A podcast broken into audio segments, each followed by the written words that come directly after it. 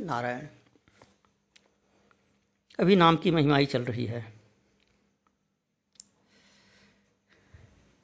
आप लोगों को लगता होगा लंबा चल रहा है। शेष कथा कब कहेंगे? जब महीनों तक केवल नाम के महिमा में लगा दे रहे हैं। तो हम कहते हैं नाम के अतिरिक्त कुछ कुछ है ही क्या? कथा में नाम की ही तो महिमा है। यदि नाम में ही मन नहीं लगा, जप में ही मन नहीं लगा तो पूरी कथा सुनने से क्या लाभ? ये कोई उपन्यास नहीं है, किस्सा कहानी तो है नहीं, मनोरंजन की बात है नहीं। भक्ति को दृढ़ करने के लिए ही कथा होती है। नाम में दृढ़ भक्ति हो, इसलिए कथा होती है। तो इसलिए नाम की महिमा को जितना ध्यान से सुनेंगे, उतना अधिक कथा में भी आनंद आएगा। और कथा सुने चाहे न सुने, नाम की महिमा सुन लिए, नाम में डूब गए, नाम जप में लीन हो गए तो फिर बेड़ा पार है। और कुछ करने की आवश्यकता ही नहीं। अन्य चीज़ें जो करेंगे, वह अतिरिक्त करेंगे, वह सोने में सुहागा हुआ। सोना तो नाम जप ही है। और नाम को छोड़ दिए, कथा सुन लिए तो फिर सुहागा सुहागा रह गया सोना नहीं है। तब वो जो है, लोहे और एल्युमिनियम पर इत्र छिड़का हुआ, समझिए, वह कथा होगी। इसलिए नाम पर विशेष ध्यान देना है। नाम की जो व्याख्या चल रही है, इस पर विशेष ध्यान देना है।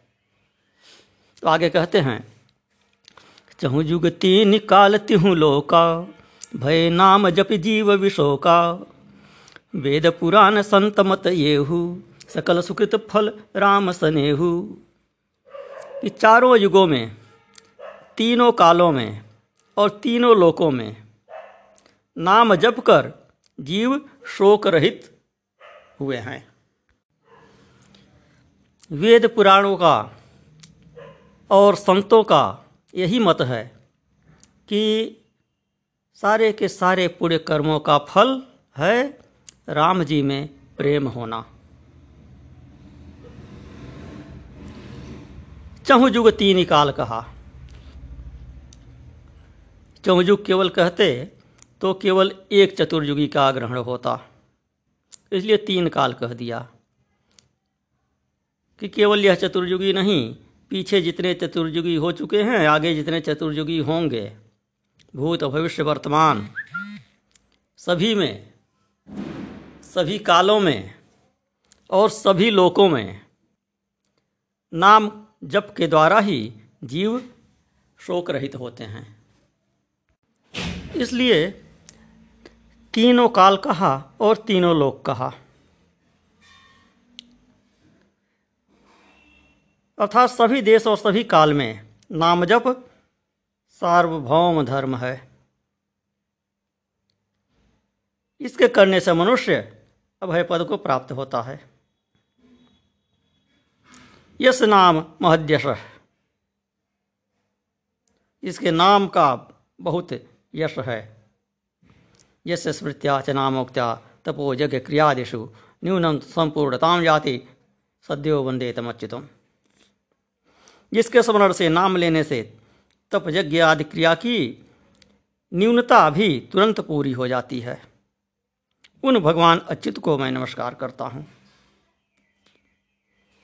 तो नाम से जो क्रिया में दोष होता है, वह दूर हो जाता है। यज्ञ इत्यादि क्रियाओं में जो कुछ भी कमी रह जाती है, वह नाम स्मरण से, नाम जप से पूरी हो जाती है। कोई यज्ञ इत्यादि कराते हैं तो तत्संबंधी मंत्र जप इसीलिए चलता रहता है। रामचरितमानस का पाठ कराते हैं, अखंड पाठ कराते हैं तो राम राम का जप कराते रहते हैं। तो यह पुराण मत है। और शिव जी का क्या मत है? तीर्थाटन साधन समुदायी, जोग विराग ज्ञान निपुणाई नाना कर्म धर्म व्रत दाना संजम जप, दम तप मख नाना, भूत दया द्विज गुरु सेवकाई, विद्या विनय विवेक बड़ाई जहाँ लगी साधन वेद बखानी, सब कर फल हरि भगति भवानी। ये शंकर जी का मत है कि तीर्थ यात्रा इत्यादि जितने साधन हैं, योग, वैराग्य, ज्ञान इत्यादि जितने कौशल की चीज़ें हैं, जिनमें तप और कुशलता की आवश्यकता होती है, साधना की आवश्यकता होती है। नाना प्रकार के जितने कर्म हैं, धर्म हैं, व्रत हैं, दान इत्यादि हैं, जितने संयम हैं, यम नियम इत्यादि हैं, दम इत्यादि हैं, जितने जप हैं, तप हैं, मख हैं, यज्ञ हैं भांति भांति प्रकार के, भूत दया द्विज गुरु सेवकाई, ब्राह्मण की सेवा, गुरु की सेवा, जीवों पर दया, दान, विद्या, विनय, विवेक इत्यादि जितने भी साधन वेद में बताए गए हैं, वर्णन, वर्णित किए गए हैं, इन सब का फल क्या है? कहते हैं सबकर फल हरि भगति भवानी। यह भवानी, इन सब का फल यही है कि भगवान में भक्ति दृढ़ होवे। यह शिव मत है। भगवंतम विभु नित्यम पूर्णम बोध सुखात्मकम वही नित्य हैं भगवान हैं। पूर्ण बोध स्वरूप सुख स्वरूप वही हैं। उन्हीं में भक्ति हो जाए तो सभी साधन सफल हैं। सब साधनों की त्रुटि भगवत स्मरण ना, तथा नाम कीर्तन से दूर होती है। भगवत भक्ति ही सब साधनों का फल है। तो इस बात को दिखलाकर अब अगली चौपाई में यह कहते हैं कि अन्य युगों में तो अन्य भी साधन हैं, किंतु कलियुग में केवल नाम जप ही मुख्य साधन है। अन्य साधन गौड़ हैं, तात्पर्य है कि अन्य साधन कलयुग में गौड़ हैं, नाम जप मुख्य साधन है, और अन्य युगों में अन्य अन्य साधन मुख्य होते हैं। कैसे कौन कौन से हैं? सतयुग में क्या साधन है? त्रेता में क्या है, द्वापर में क्या है कलयुग में क्या है? तो बताते हैं, ध्यान प्रथम युग मख विधि दूजे, द्वापर परितोषत प्रभु पूजे। कलि केवल मल मूल मलीना, पाप पयो निधि जन मन मीना। तो नाम काम तरु काल कराला, सुमिरत समन सकल जग जाला। राम नाम कलि अभिमत दाता हित पर लोक लोक पितु माता। ध्यान प्रथम युग। पहले युग में, अर्थात सत्य युग में, ध्यान की प्रधानता है। त्रेता में, यज्ञ से। सतयुग में ध्यान से भगवत प्राप्ति होती है, और त्रेता में यज्ञ से। द्वापर में पूजन अर्चन से। लेकिन कलियुग में तो केवल नाम से होता है, क्योंकि कलियुग, कलि केवल मल मूल मलिना, पाप पयोनिधि जन्मन मीना कलयुग केवल मल का मूल है, मलिन और पाप का समुद्र है, इसमें मनुष्य का मन मछली हो रहा है। प्रथम युग सत्ययुग में शुद्ध सत्वगुण का साम्राज्य होता है। सबका मन प्रसन्न रहता है। निर्विकार, ध्यान, एकाग्रता वहाँ पर संभव है। अतः सत्ययुग के लिए ध्यान से प्रभु का प्रसन्न होना बतलाया।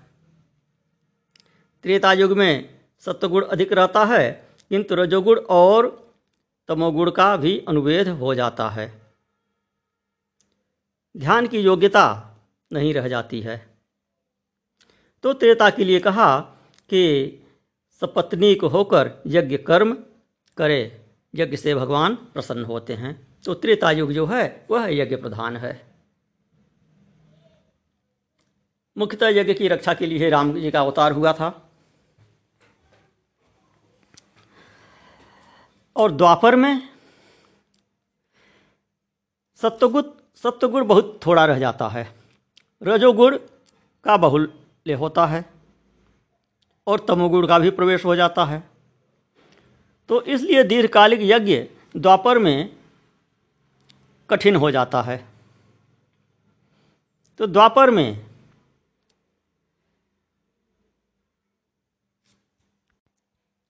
अपेक्षाकृत अल्पकालीन अनुष्ठान पूजन इत्यादि संभव है। इसलिए द्वापर के लिए कहा कि द्वापर परितोषत प्रभु पूजे। इसमें पूजन, अर्चन इत्यादि से भगवान प्रसन्न होते हैं।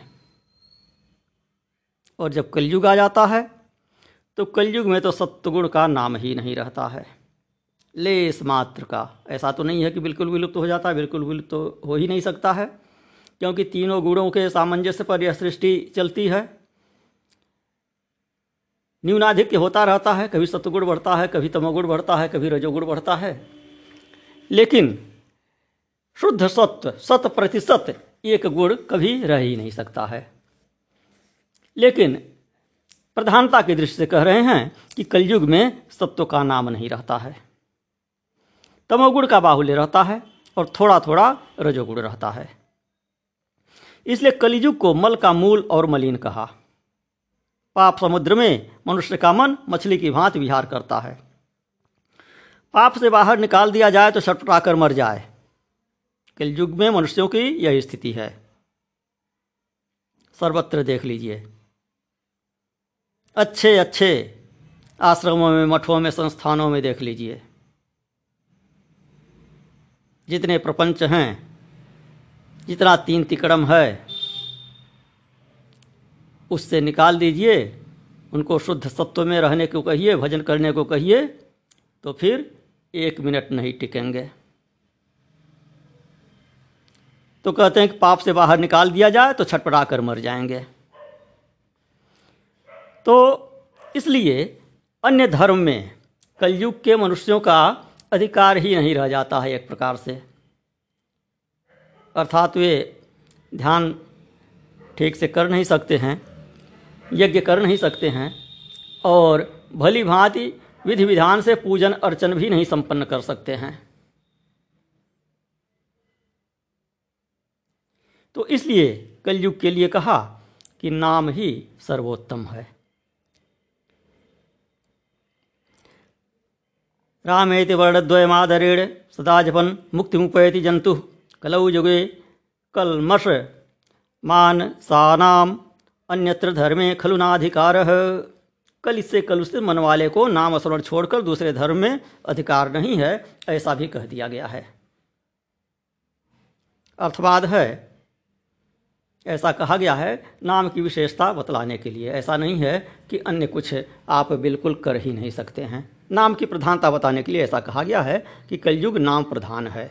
अन्य कुछ करिए, न करिए, नाम जब अवश्य करिए। और नाम में श्रद्धा नहीं है तो अन्य कुछ करना बेकार है। फिर कहते हैं कि नाम काम तरु काल कराला, सुमिरत समन सकल एक जाला कि इस कराल कलयुग में नाम जो है, यह कल्प वृक्ष है, जो स्मरण करने से संसार के जाल का नाश कर डालता है। सुमिरत समन सकल जग जाला राम नाम कल अभिमत दाता राम का नाम कलयुग में मनचाहा फल देने वाला है। अभिमत आपकी इच्छा को, जैसे इच्छा हो, जो अभिमत हो, उसको पूरा करने वाला है। और परलोक में भी यह हितकारी है, और इस लोक में भी माता पिता की भांति आपकी रक्षा करता है।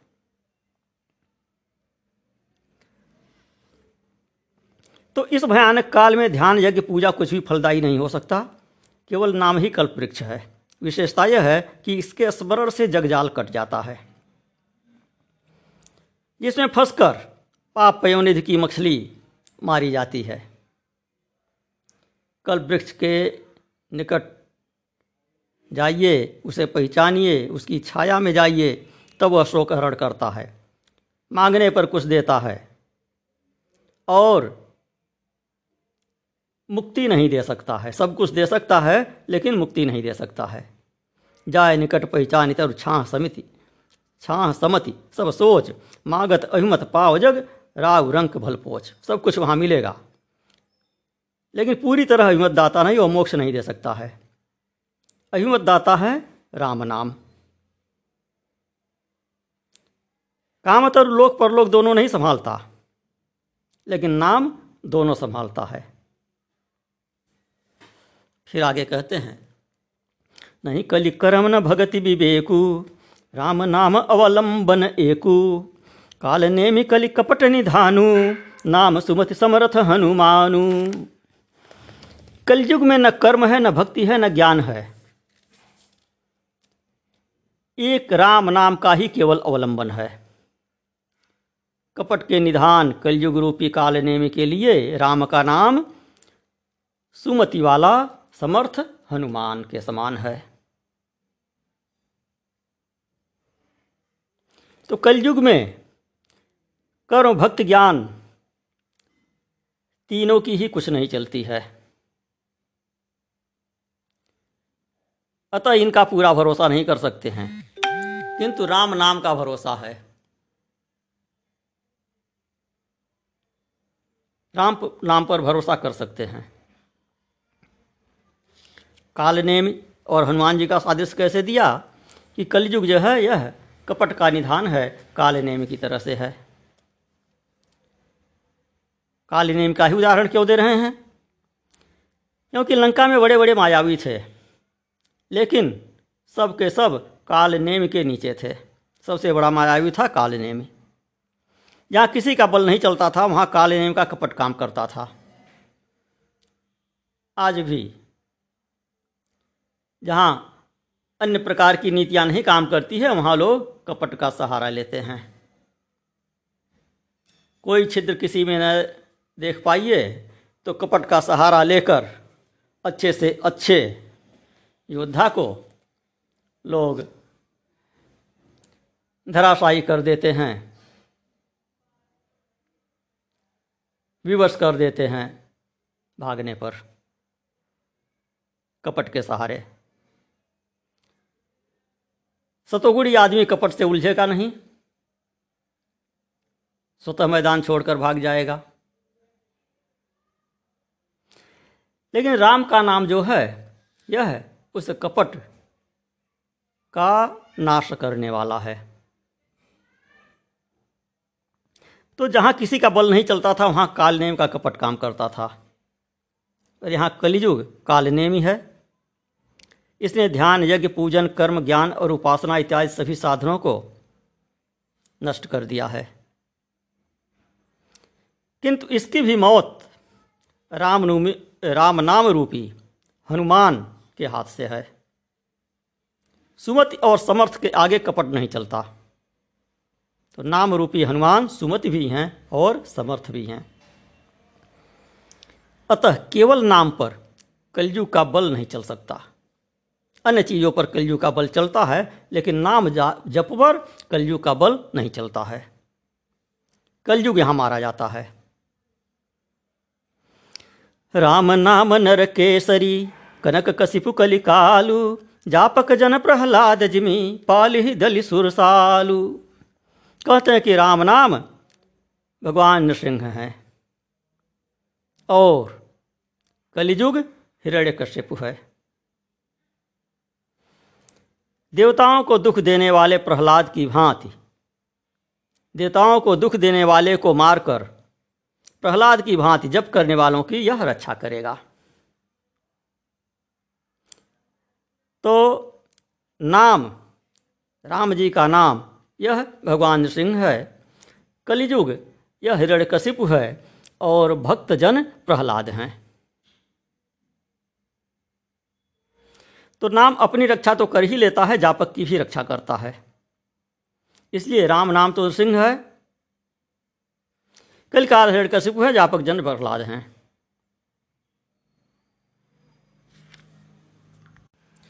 कलिजुग सदगुणों का वैरी है। सदगुणी महात्माओं को यह महान दुख देता है। तो सदगुणी महात्माओं की और जप करने वाले भक्त रूपी प्रहलाद की यह रक्षा करता है। नारायण।